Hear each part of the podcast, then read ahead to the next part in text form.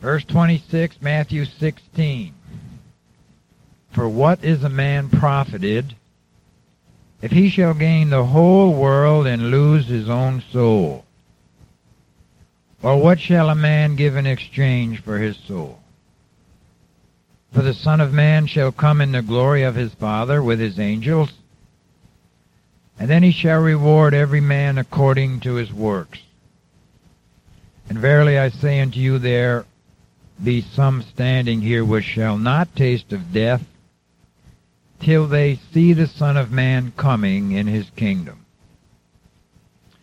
And after six days Jesus taketh Peter, James, and John his brother, and bringeth them up into a high mountain apart, and was transfigured before them, and his face did shine as the sun, and his raiment was white as light. And behold, there appeared unto them Moses and Elijah talking with him.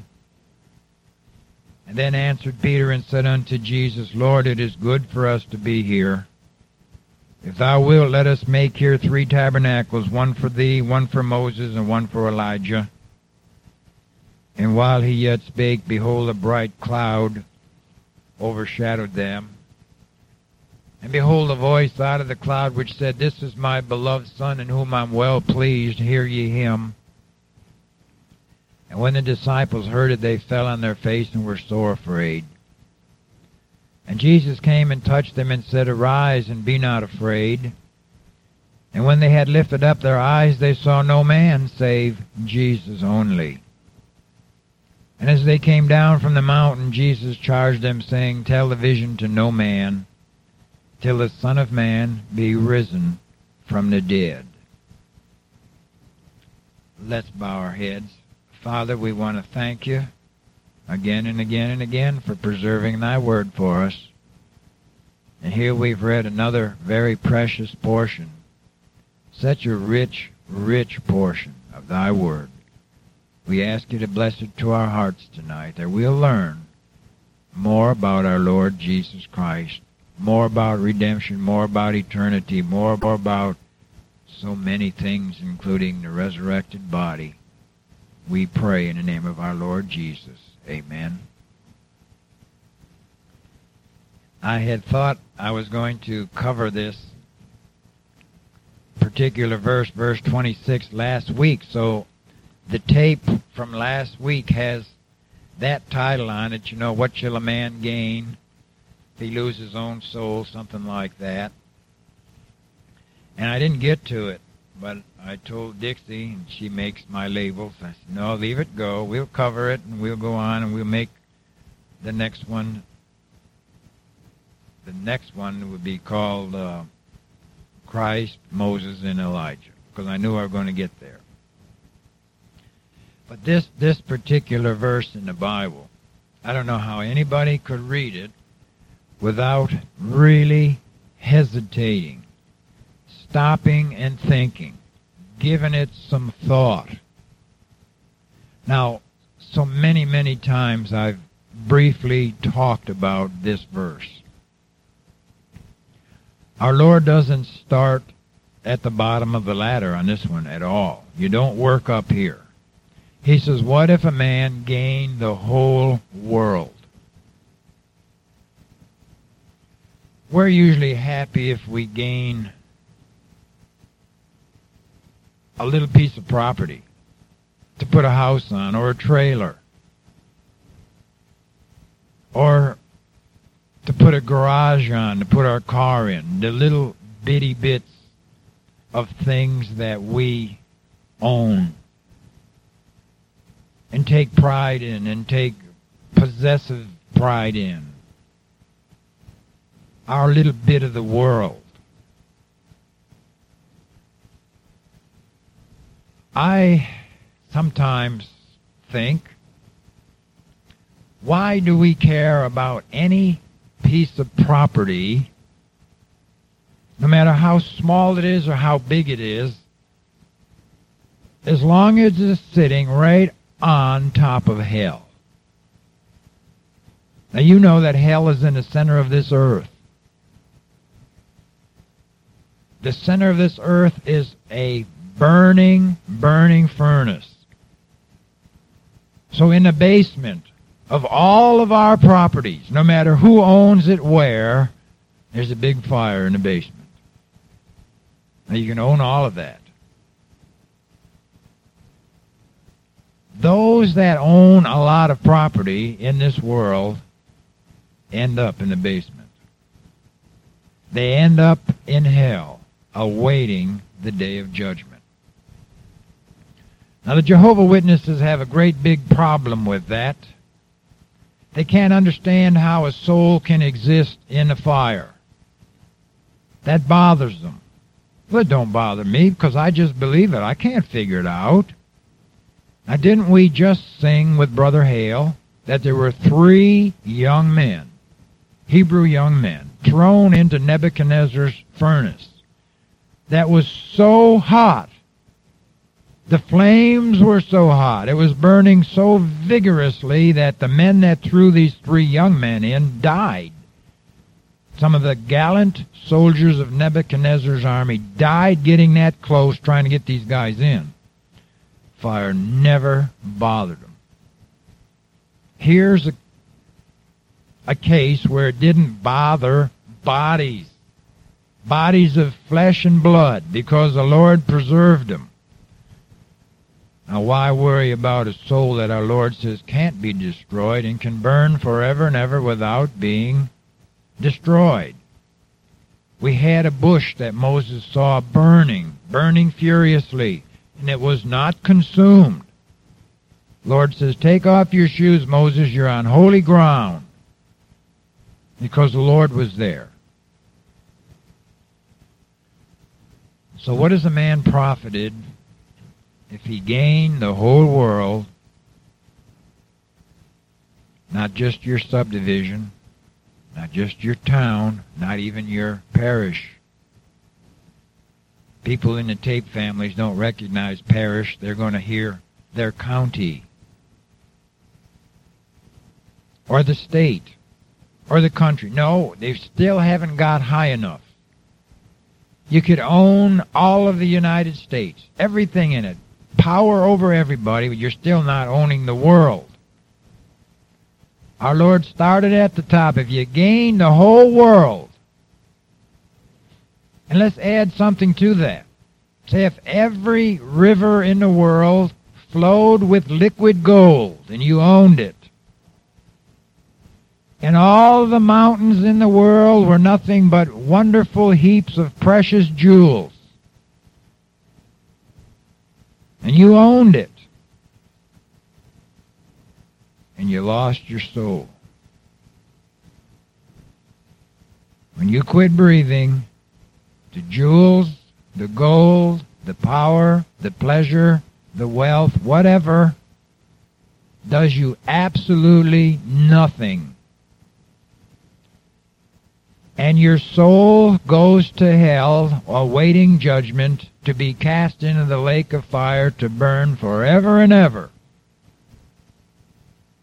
Kind of serious, isn't it? How many people take it serious? You hardly know any apart from the assembly that we have here. People don't take God's word serious. But it is. Oh ho. Everyone that God saves before he ever saves them. They tremble when they think of this. They tremble and they come begging like a beggar to feet of Christ. What shall a man be profited if he gain the whole world and lose his own soul? Lose your soul? How do you keep it? You keep it by coming to the Lord Jesus Christ who gives that soul eternal life. How can he do that? Well, for one thing, he's God, and for another thing, he's man. He's God and man in one. And when he became man, he lived here in a time when things were terrible upon this earth. Terrible, terrible. The very country he was born in was occupied by a enemy army. The Roman army occupied the whole land of Israel, and they could do whatever they wanted to do. And why I say that is because when one of the kings gave his soldiers command to kill all the boy babies two years old and under, they did. They went into every home searching for little baby boys and killed them. Now, is that a terrible time of occupation of a country? That's when our Lord was born.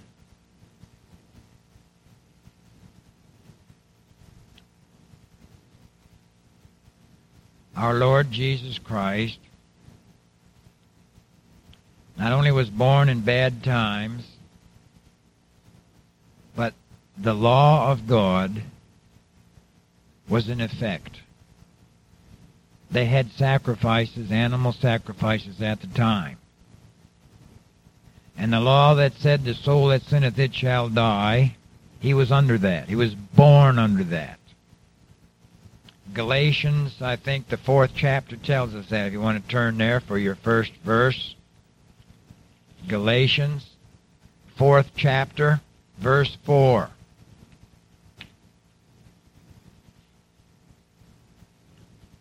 But when the fullness of time was come, when that's when God saw that time was full. God sent forth his son made of a woman made under the law to redeem them that were under the law that we might receive the adoption of sons. He was made under the law. And guess what? He kept the law perfectly for you and I. How could he do it? The only reason he could do it is that he did not have the sin nature that we have, being born of a virgin and no earthly father, and that with his divine nature to uphold his human nature, he had no intentions of sinning. He had no inclination to sin. In fact, he couldn't sin because God hates sin. Now, because he kept the law perfectly, he earned what the law said you could earn if you kept it perfectly eternal life. Now, nobody else has ever done this, and the law is still in effect to every individual. You keep the law perfectly, and you'll earn eternal life. But only the Lord Jesus Christ could do it. And because He's God, He can give that eternal life to anyone that the Father gave Him to everyone, rather. Everyone the Father gave to him to die for, he's given them eternal life. Okay? That's why it's so important to know about your soul, that our Lord has purchased it. He has redeemed your soul. And why I say your soul, because I'm figuring that because you have an interest in your own soul and in eternity, that you'll come to Christ. You can't sit back and think, well, maybe it's not for me. Maybe, there's no maybes about it. You come to Christ according to His Word. He says, anyone that hungers and thirsts, come to me. If you come to me, I'll in no wise cast out. So just go to Him. Don't hesitate. Don't think uh, this don't include me. There's no mercy left, and all those kind of things that awakened sinners think about. I often had thought before the Lord saved me, he, he certainly must have run out of mercy. So many other people need it, and, and he's given it to so many, there isn't any left for me. Well, Satan gives you all kinds of those weird thoughts. Lord's got mercy that's stacked from here to heaven plenty of mercy for everybody. Plenteous in mercy, delights in mercy. And any sinner that cries unto him for mercy, he gives it to him. But you know what? He also gives them the cry. Because they will not cry on their own. The human nature hates God, hates His holiness, hates His mercy, hates anything about Him. They want to do it themselves. It don't work that way. I'm going to read you a little something about this verse from an old Puritan writer in the 1700s. And we're going to get off of this verse 26. Now, most of you I've sent it to in the mail with your last tapes. I've given it to everybody in here, but maybe it'll sound different if I read it. The scripture is, What is a man profited if he shall gain the whole world and lose his own soul? Or what shall a man give in exchange for his soul? How little attention does this infinitely important subject gain in the world? How few consider the salvation of their souls as the great business of life. You, who are hearing these lines, did you ever lay it to heart? And are you acting accordingly? If this is your case, the following language will express your heartfelt convictions. I have a soul as well as a body and my soul must live forever in happiness or in misery. It is capable of inconceivably greater pain and pleasure than my body is. It is matter of comparatively little importance whether I am abject poverty or in the greatest affluence during the few years I am to continue in this present world. That means whether you're rich or poor doesn't make any difference. And whether I am respected or despised by my fellow mortals, or whether my body is sickly or healthy, full of pain or at ease, these are matters of small consequence. Death is certain and near. Ashes to ashes and dust to dust must soon be pronounced over my lifeless body. In a dying moment, if I could call the whole world my own, what good would it do to me? What comfort could it afford me? For whether my soul is to be eternally happy or miserable, the companion of angels and saints made perfect around the throne of God, or doomed to weeping and wailing and gnashing of teeth with devils and damned spirits in hell, where the worm never dieth and where the fire never shall be quenched. This is to this is the most momentous inquiry I ought to make. To escape from the wrath to come and to secure an inheritance among the saints in light ought to be my greatest concern. But how many people do you know who are concerned? How many, even of our loved ones, our relatives? Is it of any concern, much less their greatest concern? Which world is most in my thoughts? This one or the next? And which am I most anxious about? Am I not often inquiring, What shall I eat? What shall I drink? Wherewithal shall I be clothed? But when did I seriously inquire, What must I do to be saved? If I have no prevailing concern about my soul, I may be certain that my state is bad and my danger is extreme. Anybody need a copy of that? Just call me or write me. I'll send you one. Let's go to verse 27. For the Son of Man shall come in the glory of his Father with his angels, and then he shall reward every man according to his works. I had intended to spend as much time on that verse as I did on 26. I see I can't do it. I think what we'll do is come back to that verse next week because the title on our tape for tonight is going to be Christ, Moses, and Elijah, and I've got to get down there. All right, verse 28. Verily I say unto you, there shall be some standing here which shall not taste of death till they see the Son of Man coming in his kingdom. Now, what was he saying? Well, he said there's some of these disciples are going to see the Son of Man in glory, in the glory of his coming. Now, did they? Well, this is what happened. They did. Three of them, Peter, James, and John. Here it comes up. Verse 7, chapter 17. And after six days, Jesus taketh Peter, James, and John, and his, bro- his brother, and bringeth them up into a high mountain apart. Now, that part might not sound interesting to you, but look at that six days. Look at that six days. What's it mean to you? Well, you see, in the Lord's creation, he had six days that he created things, made things, and then he rested on the seventh. And if one day with the Lord is as a thousand years and a thousand years is a day, that means that this thing about being transfigured or our Lord coming in his glory is going to be after the 6,000 years of human living. Now we're almost there to the 6,000 years. It was 4,000 years up until Christ. It's almost 2,000 years since. I don't know how close it is to that.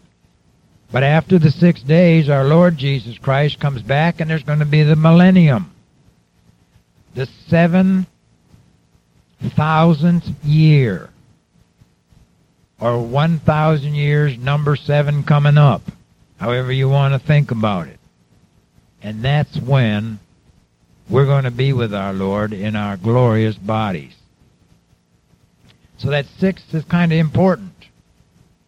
After six days, after the time of the Gentiles is over, Jesus taketh Peter, James, and John his brother, and bringeth them up into a high mountain apart, and was transfigured before them, and his face did shine as the sun, and his raiment was white as the light. I want to tell you a little something about that change, that transformation. It was just a little tiny bit of the glory of our Lord Jesus Christ. You see, a normal human body, like Peter, James, and John, and you and I, in flesh and blood, cannot behold the glory of God. So it was very, very limited, just enough to impress them that there is glory to come when we're able to behold the Lord Jesus Christ in our resurrected bodies. Because here comes a couple of guys who are perfectly able to communicate and talk with our Lord Jesus Christ, and they have resurrected bodies. Verse 2 And was transfigured before them, and his face did shine as the sun, and his raiment was white as the light, and behold, there appeared unto them Moses and Elijah talking with him. Moses and Elijah. Where'd they come from? They came from heaven. How did they get there?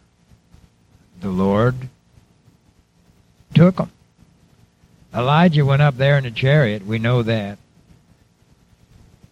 And the Lord uncovered Moses' body and took him because there's work for them to be done yet. Moses represents the law. Elijah is going to represent the church is going to be raptured. The two together. Here were two human beings.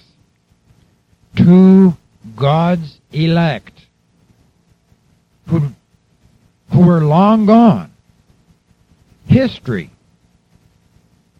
And they appear talking with our Lord Jesus Christ in front of three witnesses James, Peter, and John.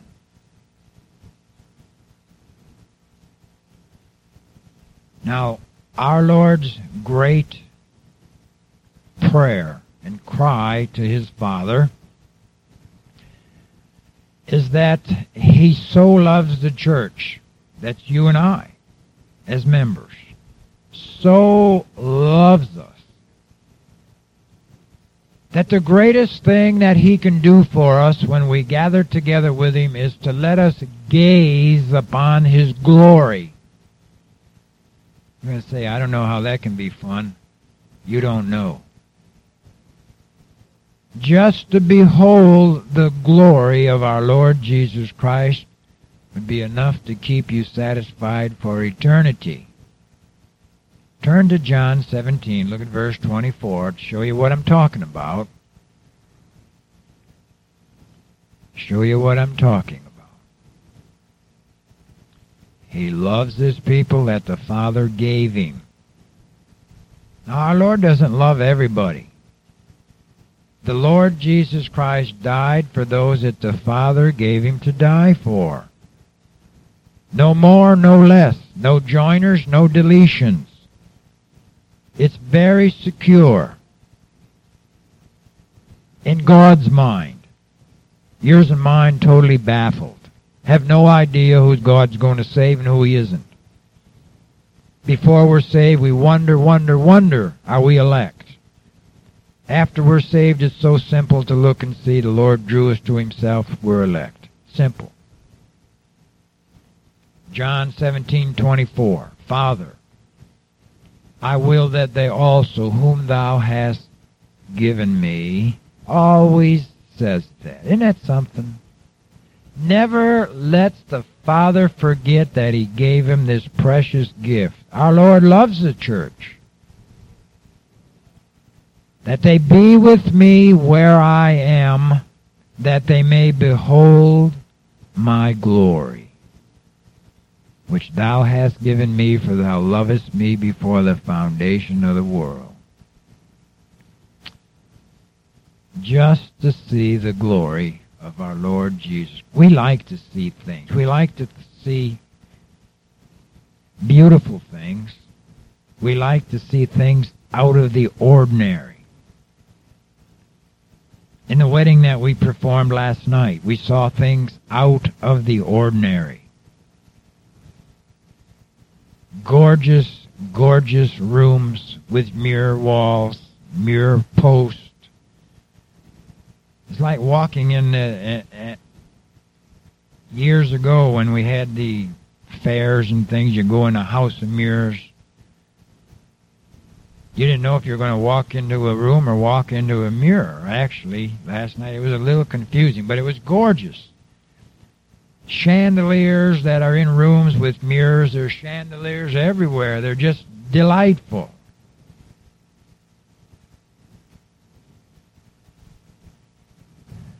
We like to see things different again with that wedding. It was so gorgeous with the bride being brought to the wedding in a horse and the carriage that was so beautiful.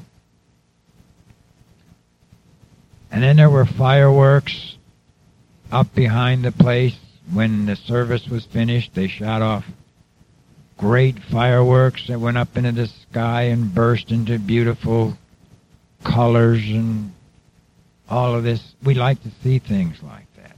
You know, it, it gains our attention. But it'll wear off. We'll soon forget it when we see something that gains our attention again. But to behold the glory of our Lord Jesus Christ will transfix you for eternity if, if it had to last that long. But it won't.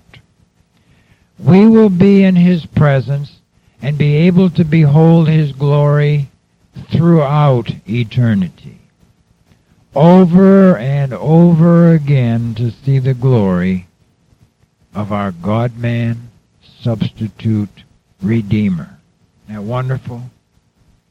And that's what he prays for. For the Father to have us to be where he is. Okay? let's get back to Moses and Elijah. Now, are these guys ever going to show up again? Let me show you. It's in chapter 11 of Revelation. You see, it's part of a continuing story. The characters pop in. Here's our Lord about to be crucified. They come and talk to him about it. But Moses and Elijah are going to come again in a time called the tribulation. And if we didn't have so many great facts about it, we'd be in the dark. And there's a lot of folks that no such thing as a tribulation. We're in the millennium now, and all kind of garbage like that. 11th chapter Revelation Verse 3 says, And I'll give power unto my two witnesses, and they shall prophesy a thousand two hundred threescore days. Clothed, how long is that? That's three and a half years. That's half the tribulation. That's the second half. That's the time when Antichrist has then revealed himself and has control of the world. It would be the very worst time for anybody to witness for the Lord Jesus Christ. And here come Moses and Elijah. Now, where does it say Moses? It doesn't. It doesn't say Moses and Elijah, but let's read about these two witnesses and see. These are the two olive trees and the two candlesticks standing before the God of the earth. Where did that come from? Well, look at Zechariah 4, verse 11 and 14. Before we go any further, you see, everything is a part of the Scriptures. Zechariah 4, verse 11. Just don't pull these things out of the air. Then answered I and said unto him, What are these two olive trees upon the right side of the candlestick and upon the left side thereof?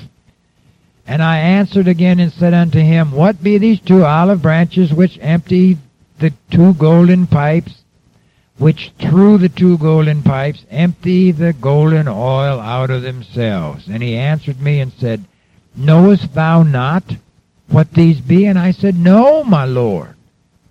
Then said he, These are the two anointed ones that stand by the Lord of the whole earth. These are the two witnesses. See how it mentions that these are the two olive trees, the two candlesticks? Takes you right back to Zechariah. Now look at verse 5. If any man will hurt them, fire proceedeth out of their mouth and devoureth their enemies. And if any man will hurt them, he must be in this manner killed. They're like dragons. These have power to shut heaven, that in that it rain not in the days of their prophecy, and have power over waters to turn them to blood. Now listen, who prayed and it didn't rain? That was Elijah. That was in the days of Ahab. Three and a half years it did not rain because he prayed to the Lord, shut it up. And then who had the power of the waters to turn them into blood? Moses did over there in Egypt. To smite the earth with all plagues. Who did that? Moses did. Ten plagues in Egypt, emptied them out brought that nation to poverty. The most powerful nation on earth at the time brought to their knees to poverty. Look verse 7. When they shall have finished their testimony, how long are they going to do that? Three and a half years, right to the end of the tribulation. The beast that ascendeth out of the bottomless pit shall make war against them, shall overcome them and kill them, finally when their days are finished, according to the Lord finishing them. You see, when they shall have finished their testimony, when the last person gets saved in the tribulation, just like we're waiting for the last person to be saved now before the tribulation. Dispensations, yes, but not the way a lot of men make them. And their dead bodies shall lie in the street of the great city, which is spiritually called Sodom and Egypt. Okay, if I was to ask you a question, what are we talking about? Who, what great cities called Sodom and Egypt? I don't know. I never read that in the Scripture. You're reading it now. That's where our Lord was crucified, it says. Verse 8. Where also our Lord was crucified. That means he's calling Jerusalem Sodom and Egypt the filth and the world. And the filth and the world go together.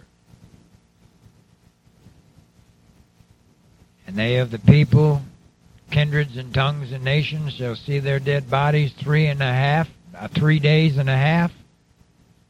Well, you know, when this was written, there was no such thing as a satellite or a TV or a VCR or a jet plane. But it don't go wrong, does it? Uh-uh. Just give the Bible enough time.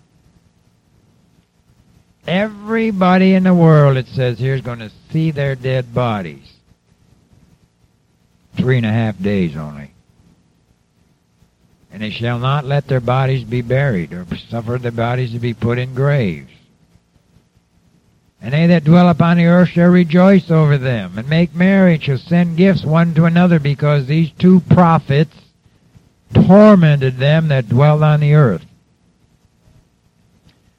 You see, during the tribulation, there aren't going to be an awful lot of believers. They're going to be hell-bound, hell-raising sinners who don't like what these two guys are going to say. So they're going to blame all the tribulation on them. These are the two that tormented them. But after three days and a half, the Spirit of life from God entered into them. Their heads popped back on their bodies. What happened? They stood on their feet, and great fear fell upon them which saw them. And they heard a great voice from heaven saying unto them, Come up hither. That's when the tribulation saints are going to be raptured.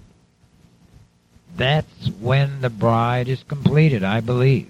Now, how you separate the tribulation saints from the saints in this age, I'm really not sure. I think they all belong to the same resurrection. That's the first resurrection. When they're totally finished before the millennium. Okay? There's going to be a rapture during the tribulation period. Has to be. God's people. That's before the Lord can come back with his saints they're saints. They're going to be saints just like you and I are called saints, even though you and I wouldn't wouldn't get a certificate and hang that on the wall and say I'm a saint. We're saints in God's eyes because we're perfect in the Lord Jesus Christ, not because of anything that we have ever said or done or could do.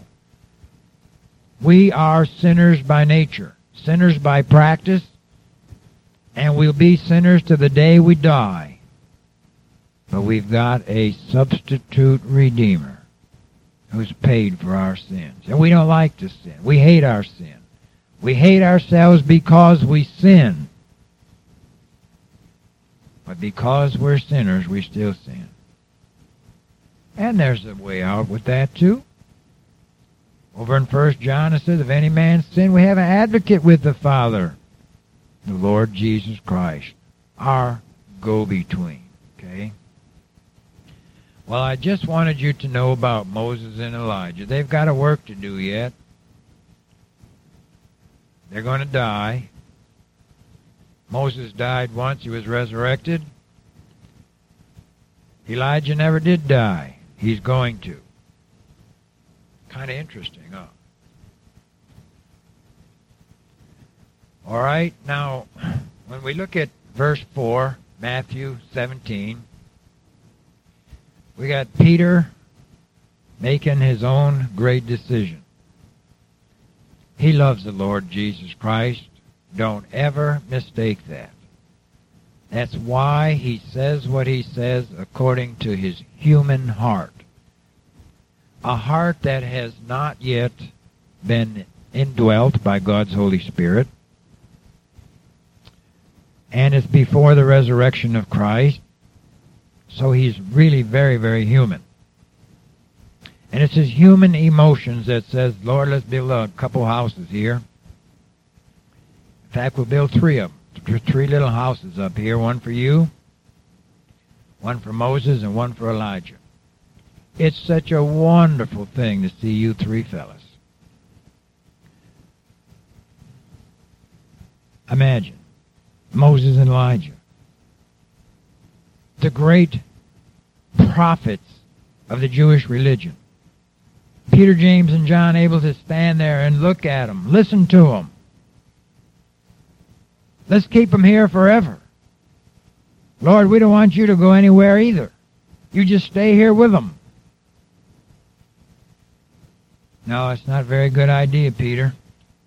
Verse 5 While he yet spake, behold, a bright cloud overshadowed them. And behold, a voice out of the cloud which said, This is my beloved Son, whom I'm well pleased. Hear ye him. So again, up until this point, just before the crucifixion, our Lord Jesus Christ pleased the Father. He's delighted in him. Why? He never has sinned. Still no sin. Just a short time to go now to the crucifixion. Well, this voice out of heaven really registered with Peter. Now, when Peter reminisces and goes back to that time when Moses and Elijah met with the Lord Jesus Christ, in his mind, or uppermost in his mind, he's not thinking Moses and Elijah. He's not thinking the Lord Jesus Christ being transfigured in his face, shining like the sun, and his raiment white as could be. He's not thinking that. He's impressed with this voice, the voice of God that speaks to his heart. This is my beloved Son, of whom I'm well pleased. Why don't you look at it? Look at 2 Peter 1.17. See, they got that little note down in our Bibles, and it's a good one. It's a good one. Sometimes they have a good one in here. Most of the time, the words they have under a verse aren't too good, and sometimes the scriptures aren't too good. But this is a good one. We start with verse 16, though. Peter says, For we have not followed cunningly devised fables when we made known unto you the power and coming of our Lord Jesus Christ, but were eyewitnesses of his majesty. Now he's saying this is how the Lord's going to come. And this is the power that he has to bring those resurrected with him. It says, For he received from God the Father honor and glory when there came such a, a voice to him from the excellent glory, This is my beloved Son in whom I am well pleased. And this voice which we heard came, and this voice which came from heaven, we heard when we were with him in the Holy Mount. But come on, Peter, you're missing a good opportunity to tell us about Moses and Elijah. You're missing a good opportunity to tell us about the Lord being transfigured. No, he's not missing any opportunity of anything. He's telling you about what impressed him. This voice which we heard when we were with him in the Holy Mount, said, This is my beloved Son in whom I'm well pleased. Moses and Elijah don't even get a mention. The Lord Jesus Christ has the preeminence over all saints, resurrected or not. Okay? Verse 6 in Matthew, and when the disciples heard it, they fell on their face and they were sore afraid. I guess they would be. The voice was terrifying in a way, and yet it was also uplifting. It honored the Lord Jesus Christ. It put man in the dust. And when they lifted up their eyes, it was gone. Moses and Elijah left. They saw no man save Jesus only. And as they came down from the mountain, Jesus charged them, saying, Tell the vision to no man until the Son of Man be risen again from the dead. And they don't talk about it. Where did Moses and Elijah go? Did they walk down the mountain? Did they walk around the mountain? No, they couldn't just do things like that. They just flat went back to heaven. How long does it take them? I don't know. But they came from heaven, and it didn't take them a light year and they've measured stars out there that are millions of light years away from Earth, and we're getting their light millions of light years. Moses and Elijah just made that trip, boom, nothing flat. Down from heaven, back up to heaven. And one day, You and I are going to make that trip down from heaven, all that distance, when we come back with the Lord Jesus Christ. You know who talks about that? That's in the Old Testament. Zechariah 14:5. Zechariah, way near the end of the Old Testament, just before Malachi. 14:5.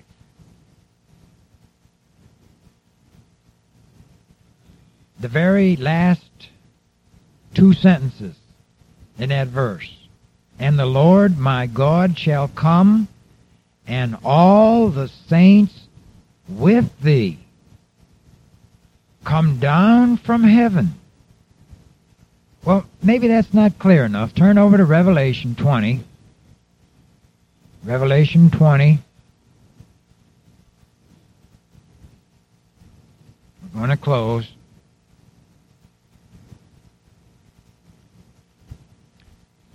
Not exactly 20. Revelation 19.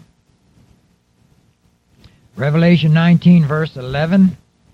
And I saw heaven opened, and behold, a white horse, and he that sat upon him was called Faithful and True, and in righteousness he doth judge and make war. Go down to verse 14. And the armies which were in heaven followed him upon white horses, clothed in fine linen, white and clean. Where do they come from? Heaven. The Lord calls us home, and he will, either in death or in change, we will go to heaven, and we will come back with him from heaven. Teachings of God's Word. Phenomenal? Yeah. Encouraging? Wonderfully encouraging. Interesting? Well, I tell you what, that trip coming down from heaven is going to be